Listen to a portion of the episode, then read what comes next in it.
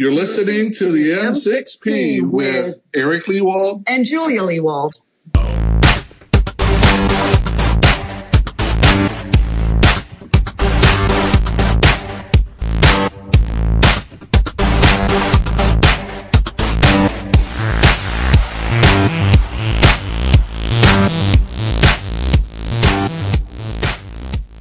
Right, this is the M6P, a comic book podcast. You can go to our website at vm6p.com. Uh, we are on Twitter at the M6P. You can email us at m6pllc at gmail.com. You can also hit us up on Facebook under the M6P. We're also on Instagram, YouTube, and all those other fun social media sites under the M6P. And we'd also love for you to be a part of our show by giving us a call at 616 755 Tina. Leave us a message and we'll play it on the air. Uh, we are sponsored by DCBService.com, discount comic book service, the place on the internet to go and pre-order all your single issue books. Pre-order them two weeks in advance, two month. I'm sorry, two months in advance, so that you can get 40% off your Marvel title, titles. You, uh, it's the best. It's the best deal on the internet. The shipping is fantastic. It comes better than Amazon books. It's uh, they rarely make a mistake. If they ever do, their customer service is phenomenal. Do it. DCBService.com. We're also sponsored by Community Retail Partnership. You can hit them up for all of your Office Depot needs at crpsavings.com. And we're also sponsored by Michael Web Solutions for all of your internet needs. Check out michaelwebsolutions.com. And we're also sponsored by the Marvelous Box. The Marvelous Box is a blind box subscription service containing only the best Marvel graphic novels. For $25, you get over $100 worth of Marvel graphic novels shipped directly to your house, and it's really awesome. For the December box, which uh, one shipped today and more will be shipping in the coming weeks, every box is guaranteed to have a Marvel Epic collection. So right there, in and of itself, it's worth the $25 for the Marvelous box. That's impressive everyone shipping this this go round, you said, is going to have an ep- one of the Epic collections. One of the Epic collections, and the Epic collections run between thirty four ninety nine and thirty nine ninety nine. Goodness, are you stealing these things? How are you getting these things? That's amazing. That, it is true. I, that's why I was in Georgia. I was stealing graphic novels. From where? From who? Um, Yokels? Some bum. Some bum had all these boxes of Epic collections, and I janked them from him. well, we are so excited to have Eric and Julia Lewald with us here on the M6P today. Hi, guys. How's it going? Going great out here. Uh, yeah, good, Jared. Thanks for having us on. Yeah, absolutely. So you guys are out in California. How's it, how's it out there? It's ridiculous. It's 78 degrees every day and sunny. And if we avoid the fires, which we've been able to blessedly avoid so far, it's it's beautiful. It's not December, but it's beautiful right now. well, I won't tell you about the snow that's here then. So. Uh, well, thank you again for having this interview with us. We are so excited. Uh, tell us about tell us about who who exactly are you? Why why would we have Eric and Julia Lewald on the M6P? What are you guys known for? Well, funny you should mention. um, I'm Julia Lewald again, and uh, been writing in uh, TV animation and live action for a number of years, more than I care to admit. But but Eric's more comfortable with a that. Life, a life lifetime career in uh, TV uh, animation, some live action. But what uh, your listeners will probably be listening for is the fact that uh, we were involved with the X Men animated series in the '90s, from the day it started till the day it ended. Wow, wonderful. That's exactly why we had you on. You're right. well, so for for all of our fans that you know that love the X Men animated series, but you know, as soon as the last episode aired, you know, where what have you guys been up to for the past 25 years, 20 years?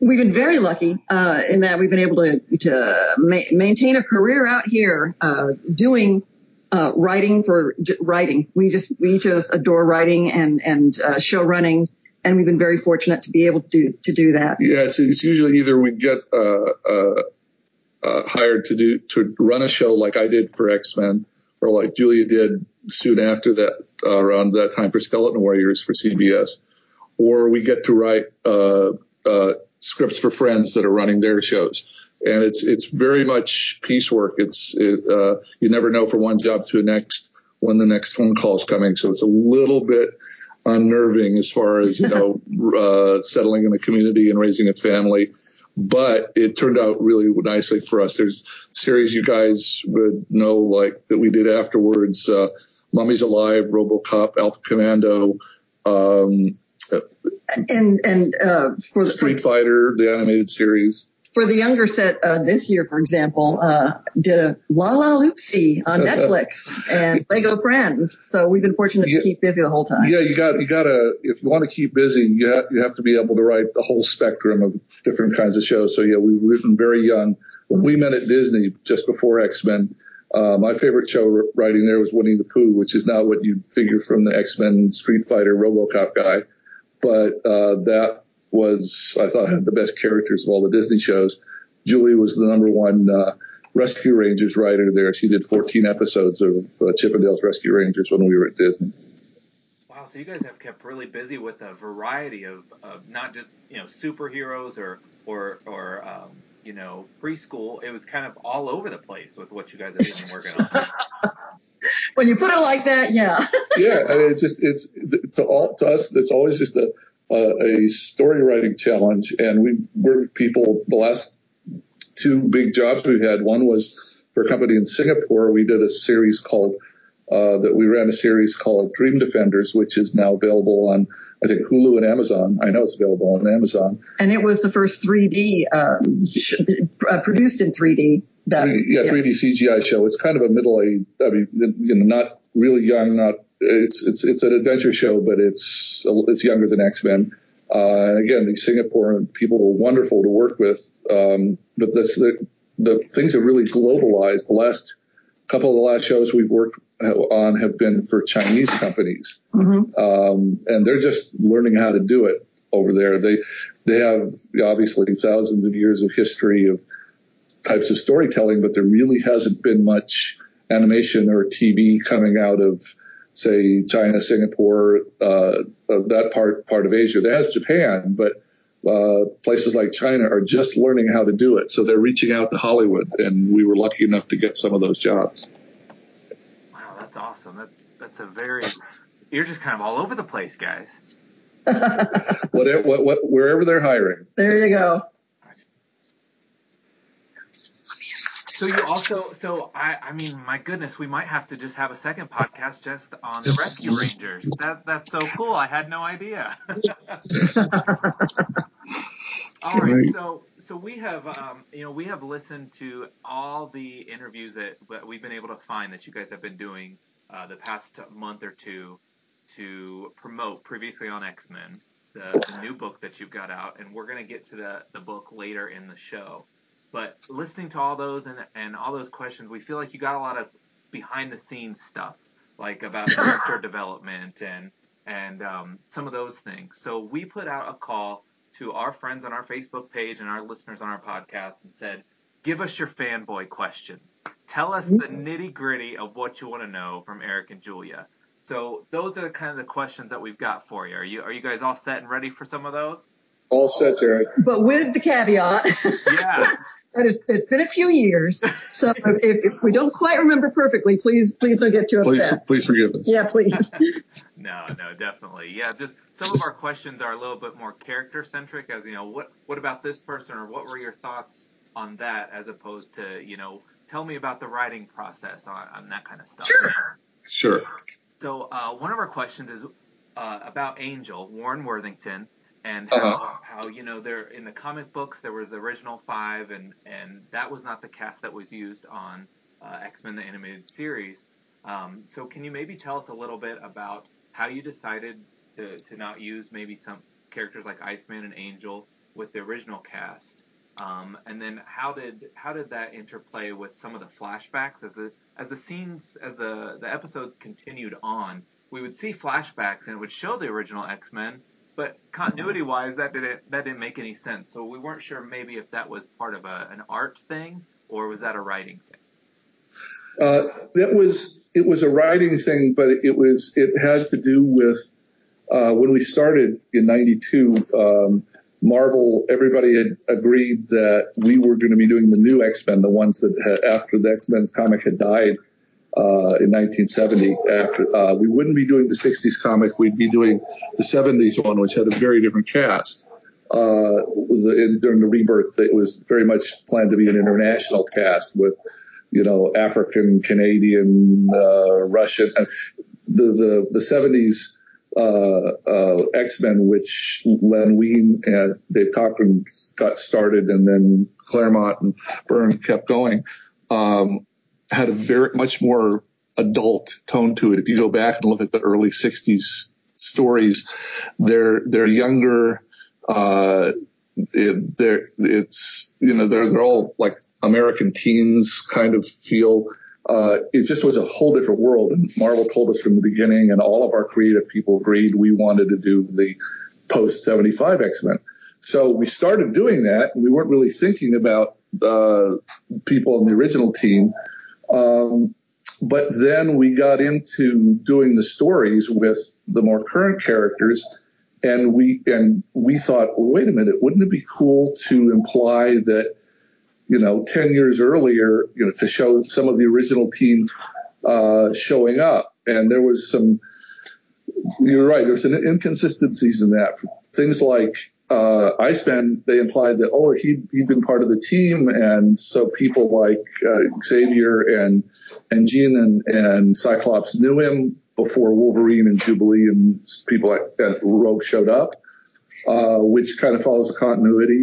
But then you have, have Angel Archangel introduced a little differently. Uh, we were kind of given a, a bit of freedom. We were told when we started, you know, there's three or four different X-Men books going right now, and some of the histories don't quite match up. Uh, we were told keep the spirit of the thing uh, of, of the world, and you know do your best, and we'll try to you know keep you from from stumbling and getting somebody wrong, but don't worry so much about canon details.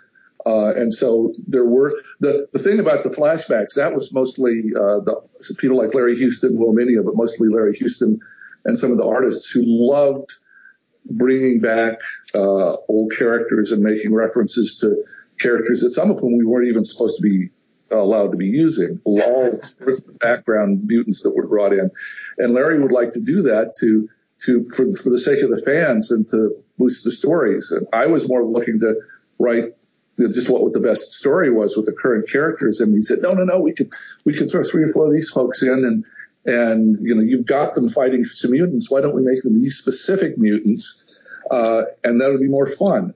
And so, that, that worked well in that if you were, a, if you would come to the show as a fanboy or a fangirl of the books, and, and you spotted someone in the background or you go, oh my gosh, is that, that might be the character that I'm thinking of. If you weren't a fanboy or fangirl coming to the show, you could still enjoy the show and, yeah. and, and, see these characters, but not be thrown off yeah. by, well, is, is, that? is, that Deadpool? Is that Doctor Strange? Neither of whom we had the rights to use. Mm-hmm. yeah. And that's just, uh, Larry drawing them in the storyboards and not calling them by their names so that the Fox and Marvel attorneys didn't see who we were using. Because if they'd seen it, they would have made us take it out storyboards were, were, done in pencil, and so were were presented in black and white. And he would call they would be called out as mutant number three, mutant number four, and drawn in reasonable detail, but they weren't in color. And if you didn't know to look for it, you wouldn't realize. You might not know who you're looking at. So yeah, yeah that that was a lot of deviousness going on. Yeah. Very sneaky. I love it. That's awesome. That's really cool. I, and and you know, we would have never known those kinds of things just watching the show. There you go. There you go. Well, so another one we've got is so we know that Storm had three voice actresses, and yep. for for different reasons, we know that one had to be replaced for this reason, another for for other reasons. But out of the three, which one really spoke as Storm to your ears? You know, it's it's it's hard. We both we both looked at this. We didn't. Uh, they were all really solid. And yes. we were so, at the time that all this was happening during that first season, we were so focused on everything else. We didn't just we you know we'd heard 15 really good voices for 15 characters and and we're, we're pleased that we got these. And uh, the book will tell you when we started out the voices were really very wrong. And so we were just we were thrilled that everybody sounded right. And so I think we were too our heads were too deep into getting the stories done to listen closely enough to the first storm the uh, Canadian actress who was then replaced by the American actress actress you know uh, uh, uh, uh, and then re-replaced by the third one. By the time the smoke cleared, the third one was on there, and each one, I believe had been asked to do Storm like the voice before, so that it would be seamless in case you know you had to use one and use the other, and that we wouldn't be having having fans say, "Wait a minute, Storm sure sounds really different." Yeah. So they were they were trying to sound like each other. Um, I just, so I don't really, by, by, by the time I was listening carefully to the, to the, to the episodes, we were on our third storm and uh, we weren't looking back. And this was back in the day, 1992, 93, 94, 95, et cetera, when they were doing the voice recordings in Canada. We were based in Los Angeles. In order to hear the voice recordings, they had to put them on an audio cassette, put the audio cassette in the mail, mail the cassette down to Los Angeles and get it distributed. In other words, there was no instant anything back then. yes. So we gave we gave notes. We we get the uh, after they did an episode, we give notes about if we thought there were some problems or something they could redo to make it a little better. But we were not there at the original recordings with the uh, the voice director. Uh, which was a shame because we would have loved to have been. Yeah. Um, so we didn't have the experience of uh, uh, live recording of Storm One, Storm Two, Storm Three. That was the producer. That was Larry uh, uh, Houston, and then Scott Thomas, who supervised Storm Two and Storm Three. And Scott would know; he would have strong feelings about it. Um, but just so everyone knows, the first the first actress was just was fine, was wonderful. Nikki was was great. It just, uh, as you know, it was a political thing. We realized after the first season was recorded, oh my God, uh, they're all Canadian actors, and Storm is is is white. The actress who played Storm is white, which you wouldn't think is a problem because, as people, you know, uh, Bart Simpson is voiced by a, a middle-aged woman, so it's not like you necessarily have to match. But she was our only African American character at the time, and so people believed that it would come out uh, to what little social media there was at the time, and it would be a problem for the show if we were discovered. So that's why Storm One, who did an absolutely fine job, was replaced by Storm Two. And then Storm Two was because it had to be done quickly. A very talented American actress here, but this all comes down to money. And the reason all the voice talent was booked out of Canada in the first place was because they have a special it's called a buyout deal where they are paid a little bit more up front, but they get no residuals. So it's good for it's good for producers to save to save money. Yeah. And so soon as uh, you know Morris, the, the the black American actress, recorded her version, it played once, and then to save money, Haim Saban, the producer, said, we are going to find a black Canadian actress to re-record this a third time. So when the show plays its second, third, 50th, 100th run, I won't be having to send checks to Iona, Iona Morris. yeah. And so that was, that was the reason they, they had a third one, uh, uh, signed and we, and, uh, Alison, uh, Sealy Smith, who's wonderful, ended up coming down and having to redo what the first two had done.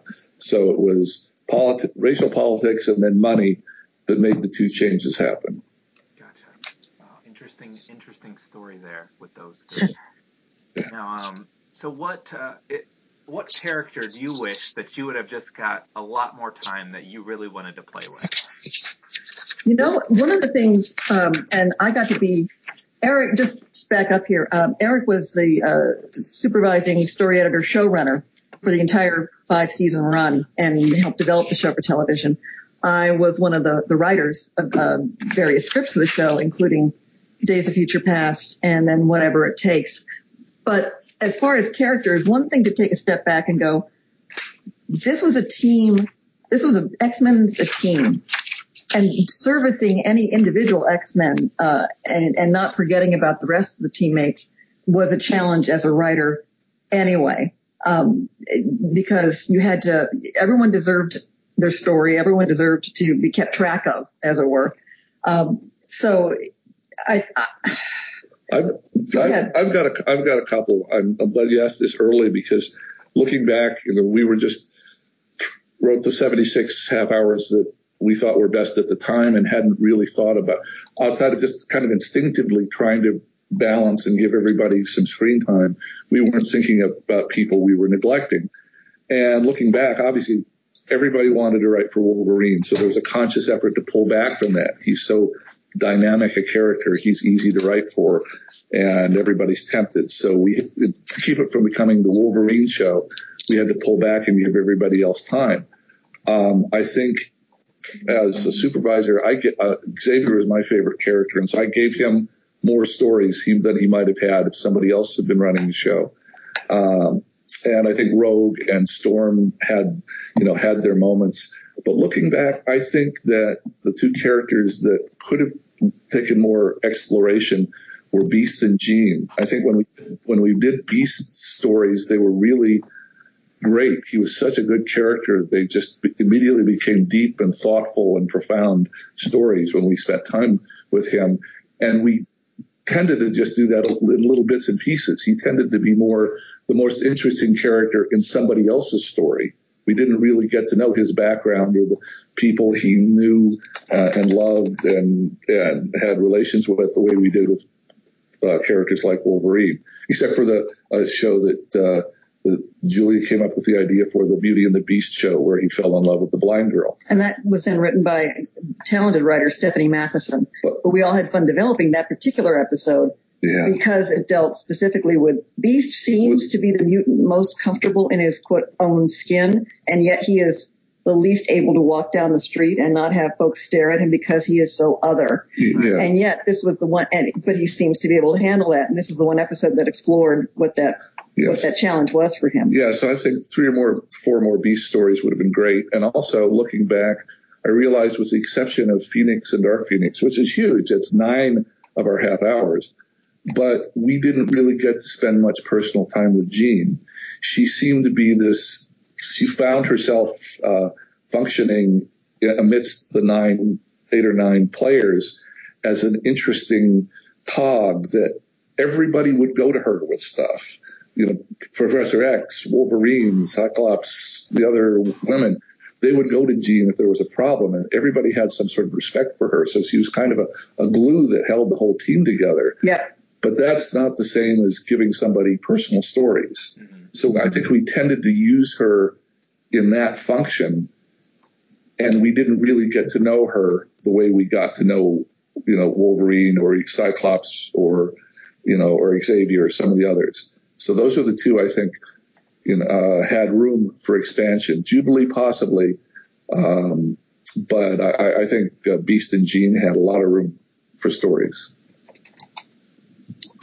Sticking with the, the individual characters, you know, you, you guys came up with the cast of the, the main the main characters. Um, at the time, you know, the, the the rest of the main cast in the books consisted of Colossus and Psylocke and and Bishop uh, a couple others. How how did you decide to go with the the few that you went with and not have people like Psylocke or Colossus or, or Iceman on the on the final roster?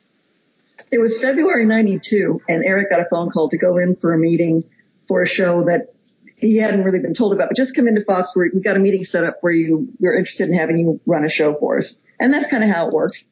Okay, and then the night before the meeting was to take place, you get a phone call. Yeah, it's, it's the X Men, and I really didn't know the X Men uh, at the time. I'd read other comics when I was younger, so I just listened a lot at the next, you know, the meeting the next day where all the, you know, uh, Stan Lee and Marvel and Haim Saban and the Fox people were all there laying out how the show was going to go. But we did we did have a discussion there. Everybody had an interest in who should be on the team.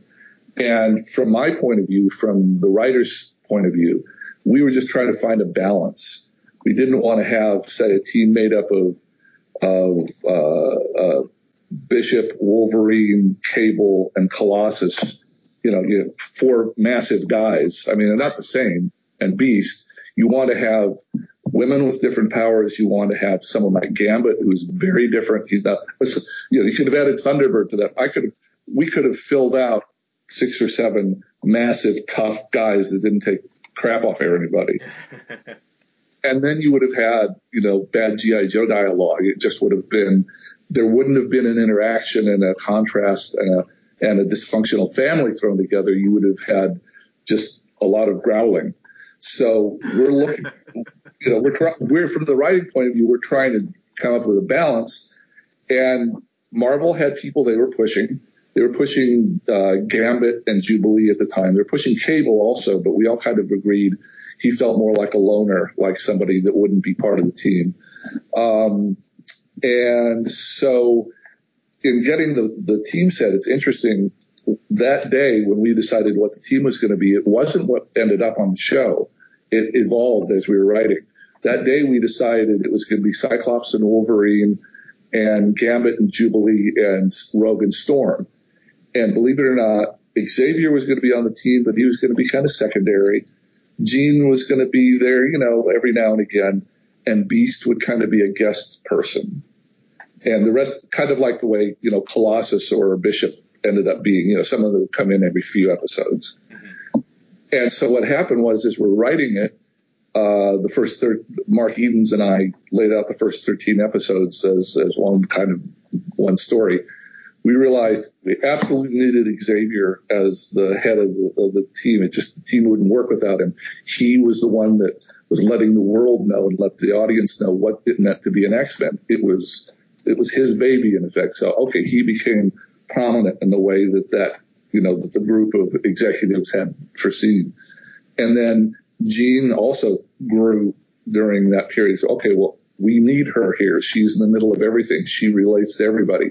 So she became central the way no one had expected. And then of all, of all of them, Beast, who you notice he was in jail the first season. Yeah, most, most of the first season. Uh, that was because he was going to be this secondary character that you rarely saw. He wasn't going to be part of the main team. But the more we were writing him, the, the longer we made his scenes, the more we put him in places where we could use him we the writers just ended up saying we're all, screw it we're going to have beast as a main character. He's just too much fun to write. He's too special and too different from everybody else to leave behind. In night of the sentinels we sitting here in the home office and you getting it written i remember the, the moment when it was beast facing a small obstacle and uh, you thinking that well that he he would be the perfect person the only person to perhaps quote, you know, some form of philosophy or poetry in that moment, like you call it, a call to action. Yeah, yeah. It was, it was we've been working in animated cartoons for years and years, and you got, you got you've probably seen hundreds of them, and lots of lots of the action cartoons they'll have call, call to action. Uh, you know, GI Joe will or you know Cowabunga, or, you know, whatever it is. Uh, it would be something fun and kiddish and and and perky and loud and something that you could say on the, the playground and everybody know that you're watching the show. So calls to action are part of what, what we do. And I just thought of all the things, the Beast is such a thoughtful person. Instead of a, you know, single word or kitty call to action, he might quote obscure poetry and uh, uh, or, or, just reflect for a moment on the challenge that lies ahead and then move forward as a complete contrast uh, to what we were doing. Also, we get an awful lot of pressure to write down to kids from executives all over the place. Don't use those big words. Yeah. and so this was kind of a, like a, th- a thumbing our nose at seven years of that. And so we just, okay, every time we get a chance, we're going to have the writers give Beast a call to action that is so obscure and so literary that it's going to piss off you know, you know, it, the executives. And obviously, once it became a something that he did, kind of a calling card, people started enjoying it and looking forward to it. So it wasn't it wasn't rebellion anymore. But the first season, that was that was the reason for it. Wow, that's wonderful. I love it. I can remember playing uh, X Men action figures with my cousin Matt, and we would, you know, we'd pick to who would be Beast, and then trying to remember what quotes we had heard on the show so that we could sound like we weren't nine and ten years old, you know? oh, that's fabulous. And again, this is pre-internet days. What material did you use for the the quote? I just, I just, yeah, I had you know like Bartlett's quotations and things. I, I'm not as well read as Beast is, so, uh, so I, I had to dig around and there just happened to be uh, an obscure British poet that wrote about like uh, uh, about uh, like keeping your feet out of danger and in Night of Sentinel. yeah yeah it's just it, there it's just we we would we would have it we would have a setup and then we just in effect hit the reference books to find a fun quote that fit it Reference books. Notice he's saying reference yeah books. yeah as opposed to this you got, got, you got to remember no no no internet no Google Yeah. You have to go to the, the library and use the card catalog to find the, Yeah, the quotes. Exactly. well, gosh, that last that last answer had so many so many directions I could go in. But uh, but what I want to go in was you you you mentioned writing down to kids and how they had wanted you to write towards the younger audience. Um, Yeah. A lot of the more recent Marvel animated adventures tend to skew towards a much younger audience. So do you think a series like X Men the animated series would work today? Yeah, yeah, it's it's interesting. There's there's uh, there's two answers to it, and they kind of conflict. One of them is is that we do get the sense we were even told this back X Men time, but it's it's just accelerated. We get the sense that that uh, kids are watching TV less and less, uh, and starting to do other things younger and younger. Mhm. I mean, it used to be when we were 10, 12, 13, we'd be watching Saturday morning cartoons for sure. There isn't Saturday morning anymore. By the time kids are four or five, they're playing video games and they've got Tablets and so tablets and cell phones and and there's so many other things that they could be doing that that uh, animated television has become younger all the way across the board. We get that when we're going for jobs. It's just the people that spend the money to make the shows are selling things and they're selling it to much younger children. So there's a pressure to do things younger. I don't think it's random that Marvel's doing that. I think that, you know, their people are telling them, well, we'll get better advertising if we make these shows younger.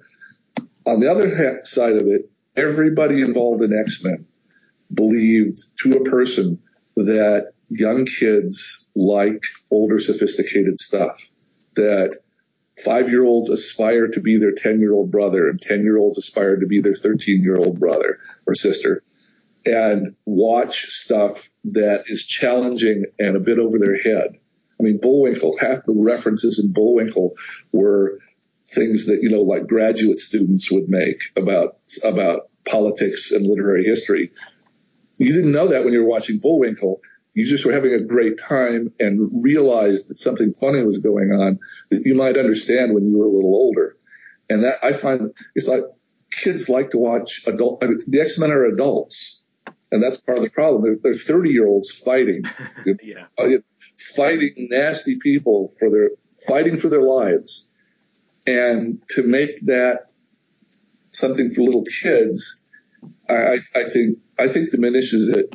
And I honestly, you know, we had huge, uh, uh, groups of, uh, like two to six year olds watching the original X-Men. We got good ratings all the way across the spectrum, which is really kind of unprecedented. Usually it was like, okay, you write something for six to 11. We've got categories out here. Mhm. And, uh, I think six to 11 is the most popular, but there's preschool. There's, you know, uh, and, but all across the board, you know, three, four, five year olds were enjoying X-Men. They didn't understand 80% of it, but I think a sophisticated show could still work if it was marketed properly.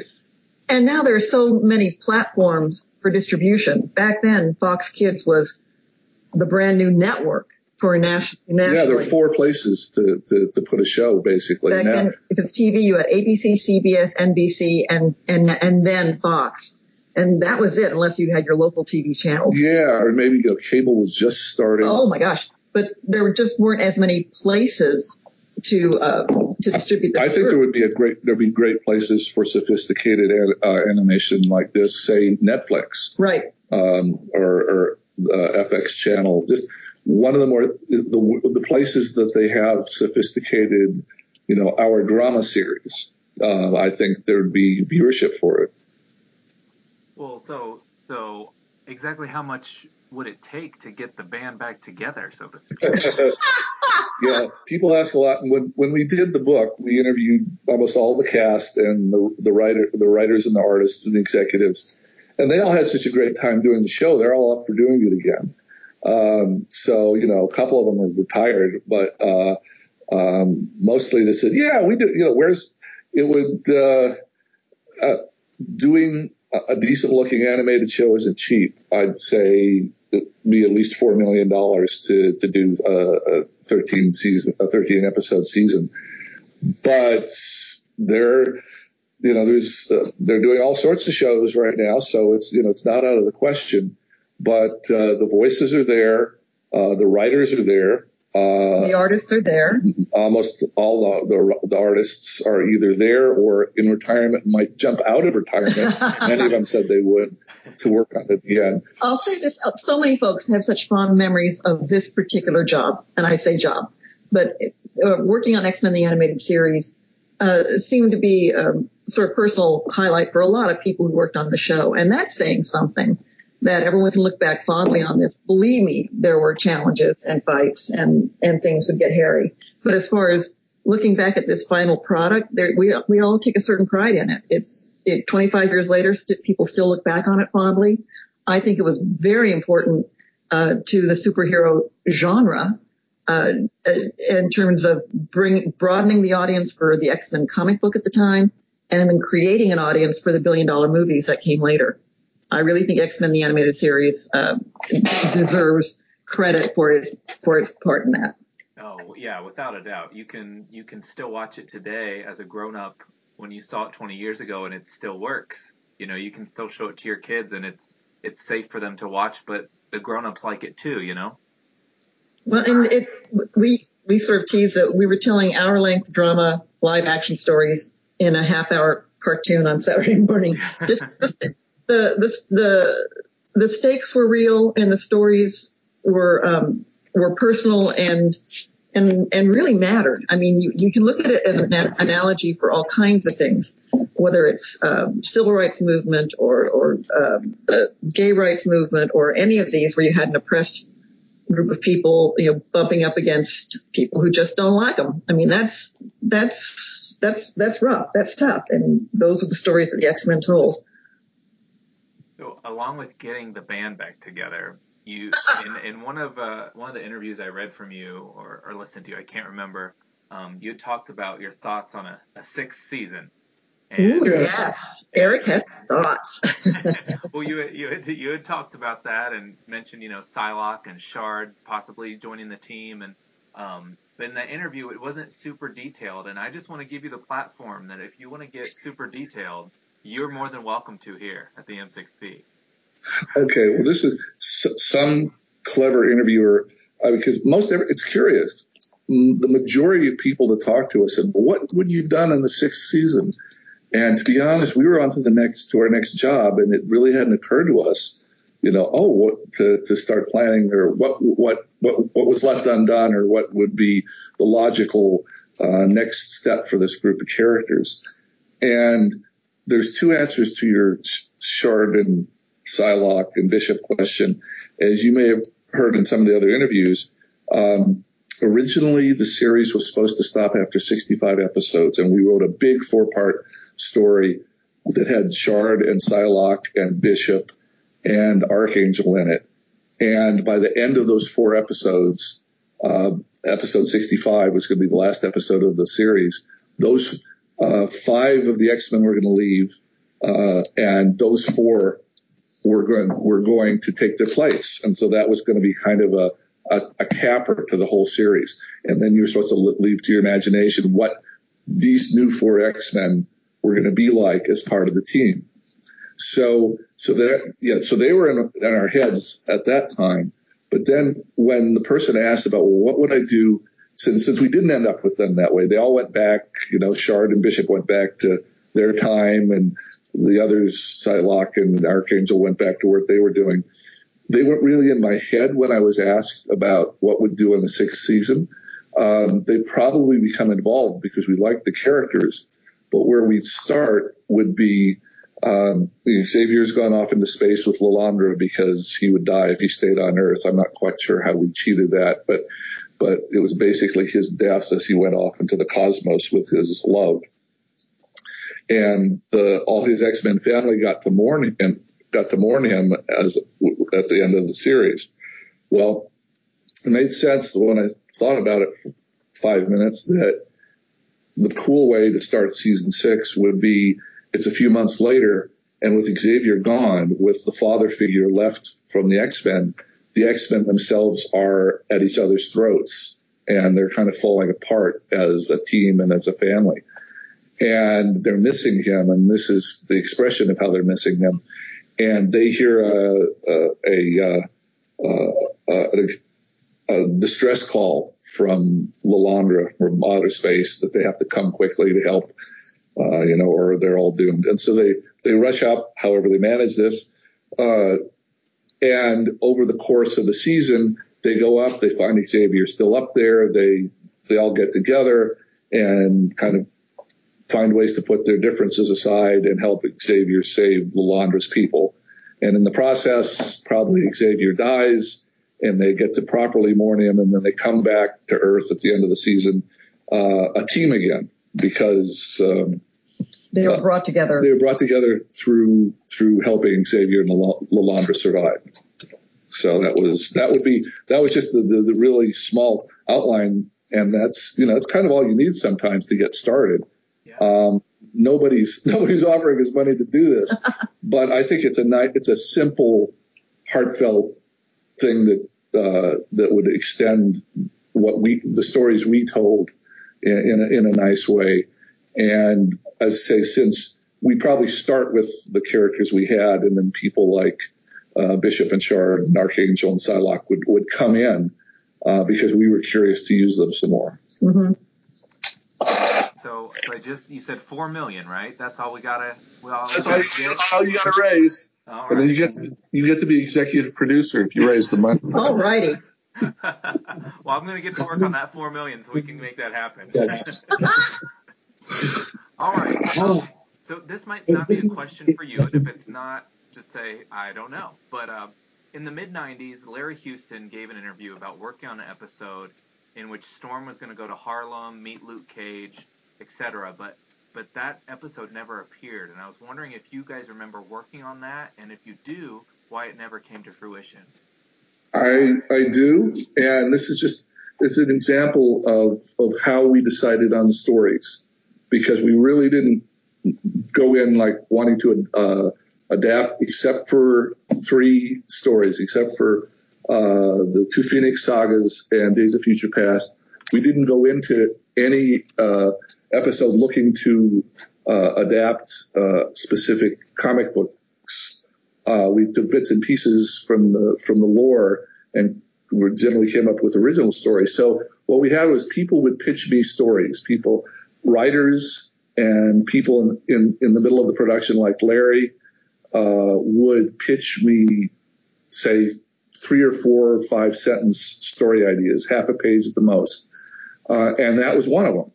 And what would happen is over the course, we ended up with 59 stories, some of them multi-parters that we produced. Probably a thousand stories were pitched over the five years. And I would maybe, and I would pick, I maybe pick the 200 uh, out of that 5,000 that I liked. I mean, so 200 out of the thousand that I liked, and I would uh, polish them up, and then I would pitch them to the 20th Century Fox and Marvel to see which ones they would agree to, that we were going to do. So it kind of, everybody pitched to me. I chose the finalists and then I pitched the finalists to the powers that be and we picked, ended up with 59. Um, the Luke Cage story, uh, I remembered since you wrote me the, the note about it was one that Larry had pitched to me and one that I liked and that I had pitched onto, uh, you know, polished up and pitched to Fox and Marvel. But it's been, you know, 25 years. I don't remember why, but for whatever reason, it didn't it didn't get the thumbs up. So it uh, it was, and if you I say if you do the math, there were maybe 150 stories like that that that the writer, the pitch person liked, that I really liked, that we were hoping to produce, but that that didn't make the final cut. No, no. Thank you for clearing that up. That's been um, that's been a personal question I've had since I read that interview back in the 90s as a kid and just waiting for that episode to come. Storm's my favorite. And I was like, where is this episode? So, well, so this interview wouldn't have even happened had not this little book called Previously on X-Men come about. Can you tell us kind of maybe the, the background behind what made you guys decide to go and and spill your hearts on what happened 25 years ago. Julia made me do it. I will take credit for being a catalyst here. And what kind of happened was uh, when we we had the good fortune here in in our home, we had space, and when we were doing X Men and the other shows we worked on, we tended to keep the script drafts, the storyboard drafts, and we, we had space to store it above the garage and everything got filed away. So, uh, and it just sits there. Then about five years ago, I think it was, I, I, I realized X-Men was coming up on its 20th anniversary and no one was doing anything basically because the rights for X-Men, the animated series, it, it's kind of fallen through the cracks with the various rights issues that Marvel had as it went through bankruptcy and reorganization. And so no no one was going to do anything. And, uh, for example, unlike say Star Trek with Paramount support or Batman with Warner Brothers support. And I sort of said, you know, Eric, we got this stuff. Shouldn't we do something? And no. um, that, nah, no, don't want to do it. Don't want to bother. Yeah, yeah. Wanted to work on current things, and they said, okay, it's it's fun to have the memories, but that's a pretty big undertaking, and you know, we don't know publishing world very well. And, At all. Yeah, if, if anybody will take, you know, take this on. But she kept after me and then we, we, we, st- I, I interviewed a couple, I started looking into it. And there's, there wasn't anything else out there about the show at all. And so we, I, I came up with a little, with a kind of summary of it and, uh, did a couple interviews with, with friends and realized it could really be a full book and started, you know, writing the history down. And the more we got into it, the more, you know, there were three or four different publishers interested. And we realized because it's X-Men, you know, we've worked on 30 or 40 shows, the two of us, but it's the one show that, that there are enough, there's a fan base out there that a publishing house is going to take the risk of investing in, in doing a book. So it all, I mean, it took a while and it took figuring out how to do the book since I hadn't done one before. Thousands of pages of TV writing, but book writing is a little different. So I learn as I went. But yeah, that was, that was it is that we had all the materials. We knew all the people. Um, although we hadn't really gotten to know the cast. That was cool. I mean, I got to, to talk or Skype with all the people up in Canada uh, that we hadn't really interacted with when we were doing the show. So I got to these people whose voices I knew by heart.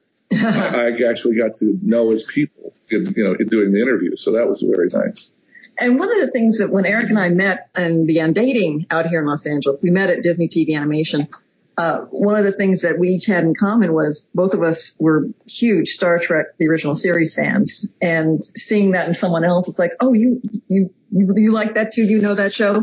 And back then, it took a lot more to be a geek. You had to, you had to go online and look stuff up. You had to have really tracked this stuff down, like like audio recorded the shows back then. And but we each found we had copies of the making of Star Trek uh, paperback book. Right. And for those of us who were really inside baseball Star Trek back then, and looking back and going, there's nothing like that for X-Men, the animated series. And th- that this could be in its own small way a contribution to that, that kind of, uh, of, um, a book, the material. We, we were fortunate enough to have hung on to the material. We had it. Um, we were fortunate enough to be able to reach out to, to folks to ask them about the book and talk about it and no one else had bothered. And it's like, oh heck, this now now it must be done. Yeah. Now that we can, we must. Well, I I love it. So, I love it. I love it. So, so tell me. So, for our listeners who might not have the book yet, what what is your what's your sales pitch? Why would we? Why should they go out and get X Men previously on X Men? Well, if you if you understand what previously on X Men means to your heart, then it's sold right there because it was one of the first, and maybe I think we determined it was one of the first animated show to use um, a little recap at the at the at the start of an episode to remind you what happened previously because the stories were told kind of in a long form. Uh, you they uh, told over several episodes or even a whole series arc. So just the title previously on X Men hopefully will will catch some people's attention. Subtitled "The Making of an Animated Series," uh, and it's it's dense. It is how many pages? Well, it's it's 450 pages, and it's it's it's it's a good read for two or three different groups of people. The best is for fans of the show because not only do you get to meet all the people that created the show, all the actors and all the writers and all the artists who who kept the show on track and kept it from falling apart and becoming a, a lousy show that you never would have fallen for, but you uh, in the interviews, but you get a a day by day, week by week, crisis by crisis history of how the show got on the air in the first place, the years Margaret took to get, uh, and then how it survived its first kind of rocky season. Uh, I, many people don't realize it was supposed to premiere in, in September with Batman, but uh, there were enough creative and production problems it was put off till January, which was really unusual at the time. Anyway, so there's behind the scenes history and dirt and personal moments uh, uh, to to that that's a fun read.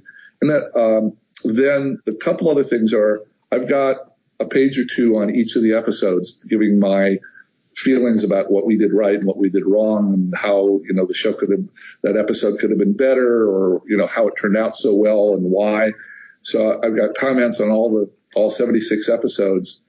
And so that's that's great for the fan uh, for the person that isn't necessarily a fan but loves learning about how shows are made. There's a lot in this about how it got on the air about how we'd go, like we are talking about before, how a, how a story would get pitched and end up finally getting the green light. And then from that point, you know, your premise and your outline and the notes you get from broadcast standards and all the different, the way, the ways that an animated show gets made. There's a lot in that if you're curious about how TV works. Perfect. And, and what's the best way to get the book? There are a few. Um, my our personal favorite, uh, the publisher is a house called Jacobs Brown Media, and you can just go online. And it's just Jacobs Brown Media, and the front page there has previously on X Men available for you to click on and buy it. If you buy it through Jacobs Brown Media, uh, Eric will have signed every single copy sold through Jacobs Brown Media. yeah, they came by. They came by for a couple days, and I wore my wrist out. But they, it's all they've got. Their hardback books are all signed by me and uh, they won't ship quite as fast as Amazon. I think their shipping takes three or four days instead of if you're a Prime member for Amazon. But it is available on Amazon, but then you won't you won't get a signed copy. Um, it's available, um, but but on Amazon it's available three ways. It's available hardback, uh, paperback, or Kindle. They're all available.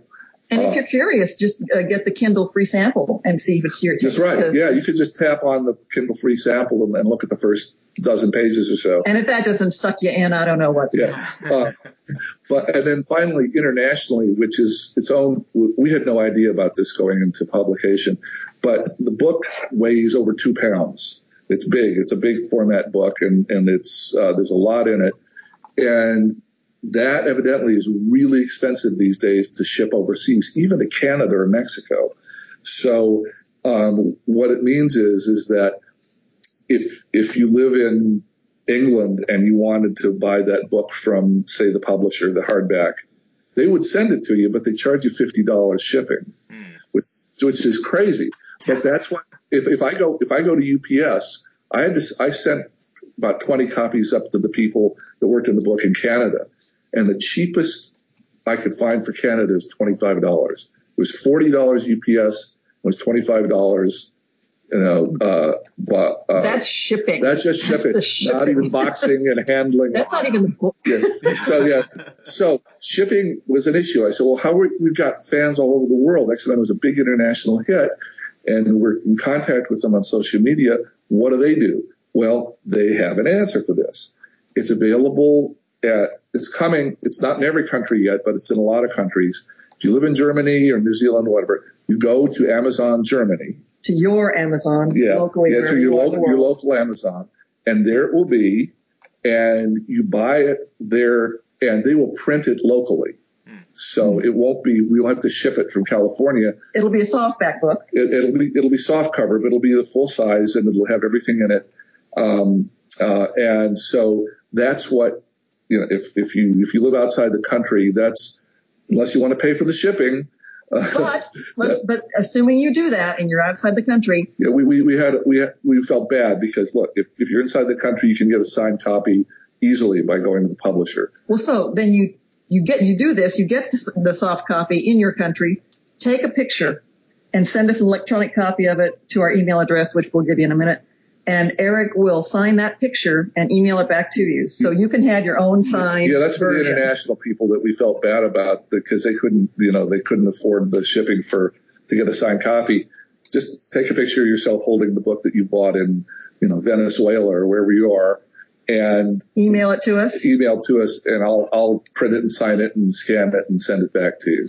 Perfect. What's the best way to get in contact with you guys and follow the latest happenings with previously on X Men? We are, we're, we're, it's a small operation here. It's the two of us, but we're doing our darndest. Um, we have a website and it's X-Men TAS for the animated series. So xmentas.com is our website. Then on Twitter, I try and do as much as I can there. We are X-Men TAS on Twitter. On Facebook, we have a new page previously on X-Men. And then if you go to xmentas.com, our website, we've got our email addresses, the email address there at that location for folks who want to you know, get in touch with us or, you know, find us on Twitter. Wonderful. Well, Eric and Julia, you have just been a delight to interview. Thank you so very much. We could probably go on another 17 hours, but I want to be sensitive to your time. so Well, thank you so much. This was a lot of fun. Wonderful. Well, thank you so much. All right. And until next time, this is the M6P.